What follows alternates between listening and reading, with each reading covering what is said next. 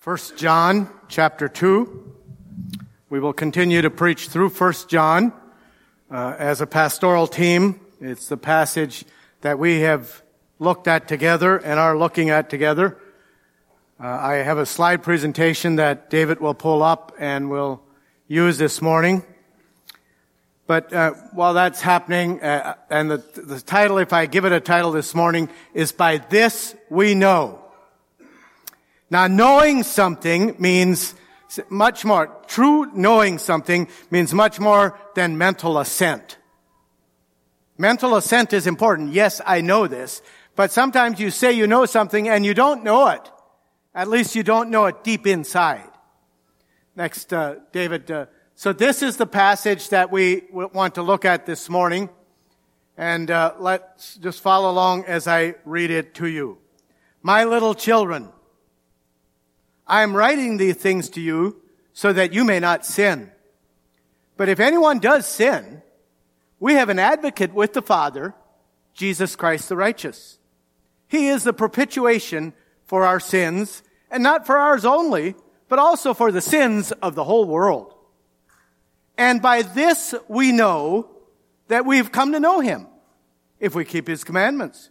Whoever says, I know him, but does not keep his commandments is a liar and the truth is not in him. But whoever keeps his word, in him, truly the love of God is perfected. By this we may know that we are in him. Whoever says he abides in him ought to walk in the same way in which he walked. Now you know where I got the title. By this we know, and by this we may know. Twice it's repeated in this passage. I want us to think back imagine yourself maybe a little bit. This is late in the life of an old man. He's probably uh, in his 80s or 90s by now, and he has spent his the bulk of his adult life following Jesus. But he's old, and he has seen some mighty things. In fact, He walked with Jesus personally. He, he touched Jesus at the Last Supper. He was the one who sat next to Jesus. And it says he put his, he, they, they, they hugged. He was very close to the physical presence of Jesus. Now he's also been on an island, exiled to an island for his faith. The Isle of Patmos. And there he saw into the future in a way that no man ever had before. And he heard the voice of the angel saying, write this down. So this man has experienced a, an entire lifetime and into the future of Jesus. Jesus so radically changed his life. He was a fisherman. He was a loud, obnoxious fisherman. His dad, uh, he and his brother were called the sons of thunder. And it wasn't because they always made good utterances. They were loud and obnoxious guys, and Jesus comes along and gentles and cares for this loud, obnoxious fisherman and changes him. His name is John. He, at, at the time he writes First John, he's probably the last of the apostles still living. So all the others have died, most of them, if not all of them, by martyrdom. Now, it's in its second generation of leadership, and they've seen some questions rise up about Jesus. Particularly from a group of people that they would later call Docetists. And these Docetists would say, well, Jesus was not really human. It was an illusion. They used the Greek word that we use for illusion today. It was magical. He was all God and no man. And, and John took these people back to a long time ago when he had written his first letter when he said, and the word became flesh and dwelt among us, and we beheld his glory, the glory as of the only begotten of the Father, full of grace and truth. The word became flesh. How real is your flesh? Pinch yourself. That's your flesh. Your body. It hurts, it aches. Jesus had a physicalness to him. Now, why is this important for us to grasp? Because we face the same issues today. There's entire groups of people who say Jesus is about the spiritual. Jesus, Jesus was, yeah, he was a good man and good teachings, But unless we believe that Jesus came to earth, and this is really important because of the first two verses. Now, Chris covered this, and I don't want to just, uh, but it, it, needs its work. Uh, it needs to be uh, kept with this. My little children, I am writing these things to you so that you may not sin. And if you sin, we have an advocate with the Father, or if anyone sins, it says, we have an advocate with the Father, Jesus Christ the righteous. So why is it important that Jesus came to earth in a fleshly body, lived here, suffered and died for us? It's because he was sinless in the time that he lived here. And it took a sinless offering to cleanse us from our sins. Jesus did not die for his own sins because he hadn't sinned. He died for our sins. So that's why Jesus coming in flesh is important. You could not be delivered from your sin, both your, your acts and deeds and your sinful nature, if Jesus had not been alive and real and walking on earth. You could not be delivered. Do you want to be delivered from your sin? Then you have to believe in a Jesus that was on earth, that lived in a world, in our world, that had flesh, but did not sin. So, go right into the passage here. And by this we know that we have come to know him. So, did you notice all the knows in this passage? And by this we know that we have come to know him if we keep his commandments. Whoever says, I know him, but does not keep his commandments is a liar, and the truth is not in him. But whoever keeps his word, in him truly the love of God is perfected. By this we may know that we are in him. Whoever says he abides in him ought to walk in the same way which he walked. Once again, the, the word became flesh. We have to have a fleshly Jesus, a human Jesus, if we want to walk in the way he walked. So, how do we know him? Uh, let's go to the next slide, David. Let's think a little bit about this. Um, so, and by this we know, okay? So I, I just did a little word, work with this in, in looking up the Greek words. By the way, in case you, you, I need to remind you, the Bible was not written in English or German. Uh, God didn't say, Adam wo bist du? Or, Adam, where are you? He said it in a, in a, actually, before the Tower of Babel, I believe that language was its most beautiful. So it could have been a mixture of all of the languages of the world but after the Tower of Babel. But the Bible, this portion of the Bible is written in Greek. And so there is always a translation issue because translators have to choose. Doesn't mean that our Bible isn't trustworthy. When we read multiple versions of the Bible and we study the Bible, we find that it is trustworthy for today. And by this we know. Now, this word know, and by this we know that we have come to know. That, that word, the first know means realized, and, and the way it's said, and by this we realize and keep realizing that we know by personal experience and it has its results if we keep his commandments. That would be, a, it's hard to read like that, but that would be a literal translation. So in essence, what John is telling them is, is that as you have come to know him, as you have come to know him, we begin to under, we begin to know, realize, and keep realizing that we need to follow His commandments. Uh, the, the two are linked. I had a discussion yesterday with somebody who asked, uh, how do you separate faith and works? What if you can't? What if you can't? Faith without works is dead. So is it really faith if there's no works? No. So you can't separate them. Don't try to. I've heard all kinds of descriptions. It's a one side of a coin and, you know, faith and one. No, no, it isn't. And again, works has been twisted in our world because people have tried to impose what their idea of works is on you.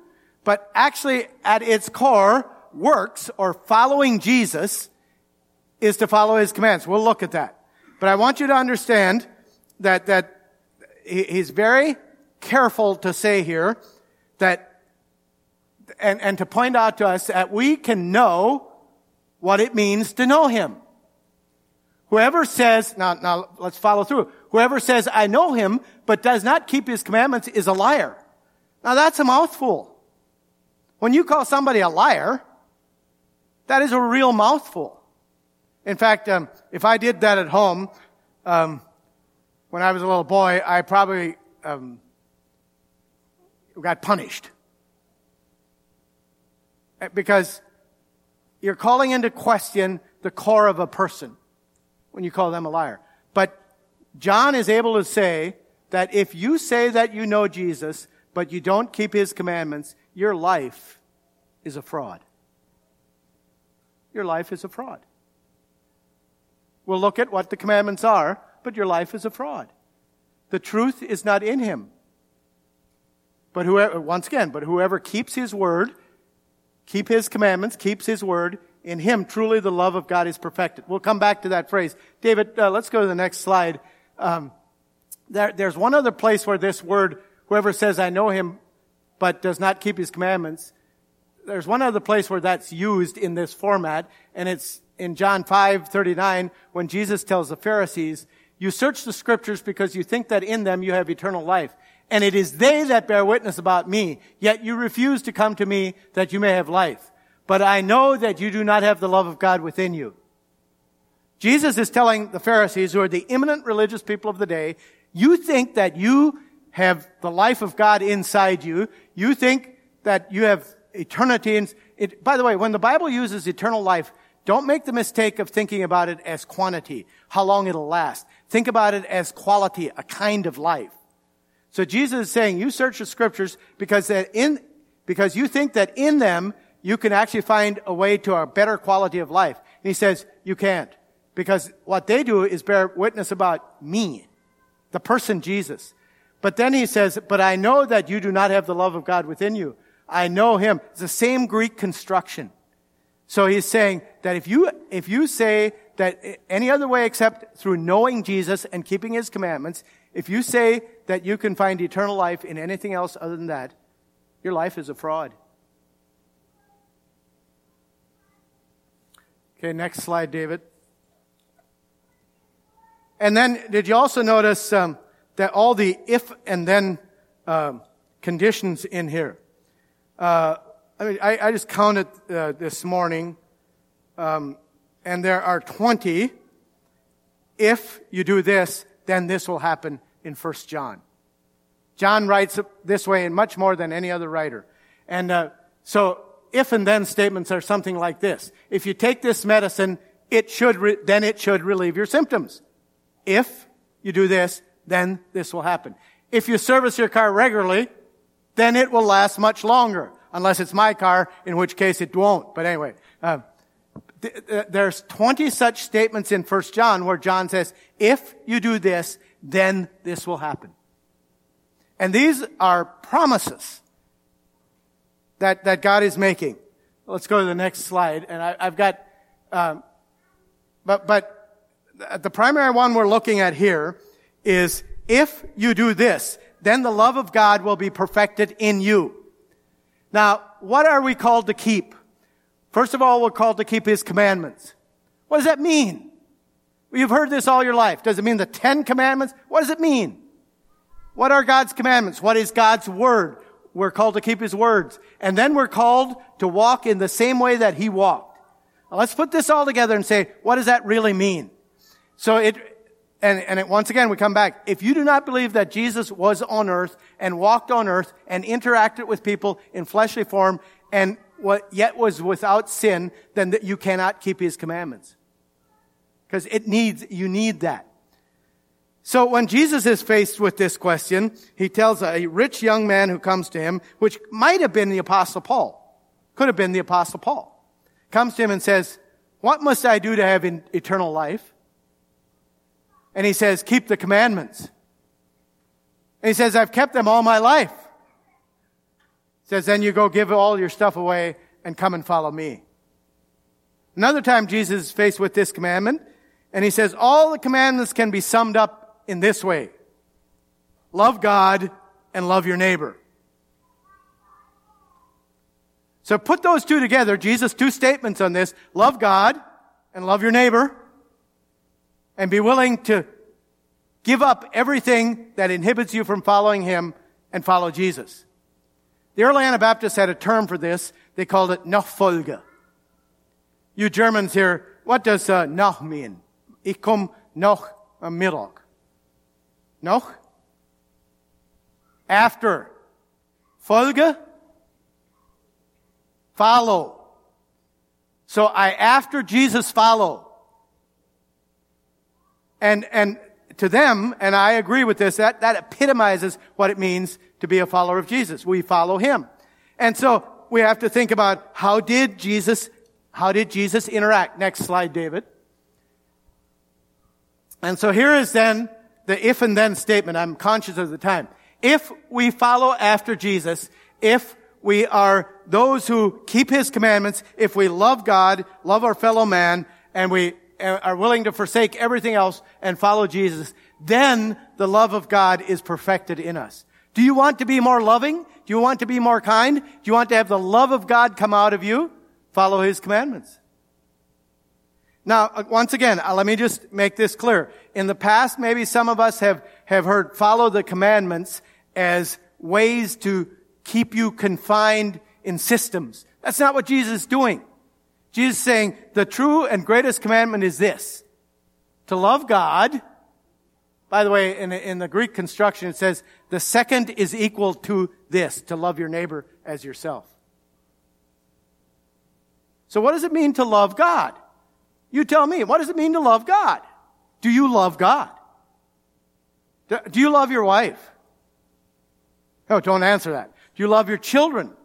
What would you do for your children? Think about it. Try to put it into terms that you can kind of grapple with and then say, what does it mean for me to love God today in this world?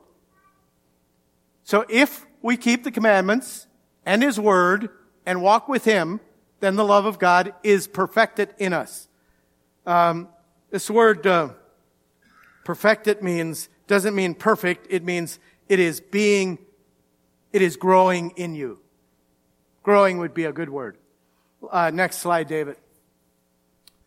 So, what are the direct applications from this passage for this week, for you and for me? Next slide. What it, keep his commandments. What does that mean? First of all, it means that you love God. How do you express your love for God? I don't know.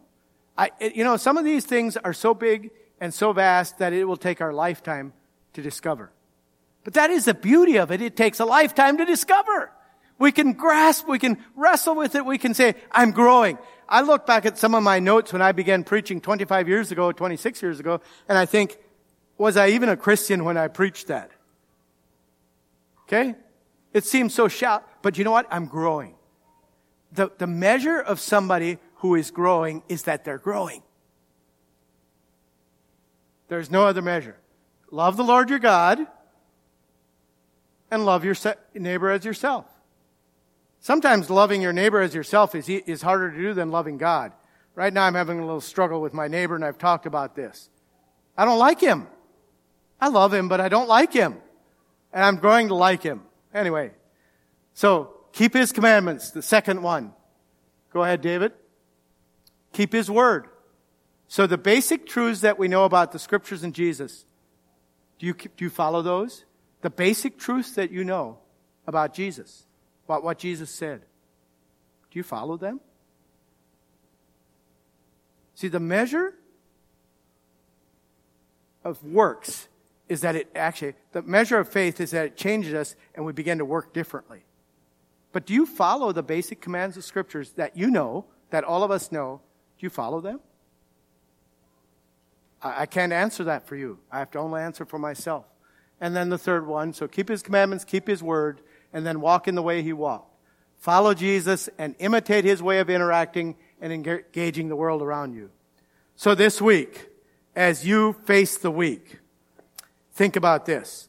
Tomorrow morning, when you get together with you, or you go to work, will you interact with people in the way that Jesus might have interacted with them the first thing in the morning?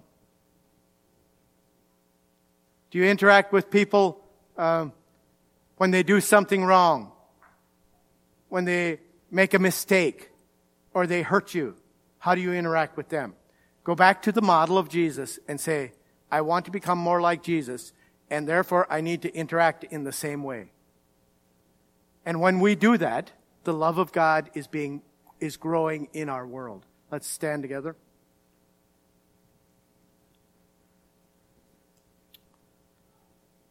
Lord Jesus, as we, um, as we think about this passage and as we think about this week, the things that we might face, the things we might face today, the things that we'll, we'll face throughout the week, the things that we faced last week.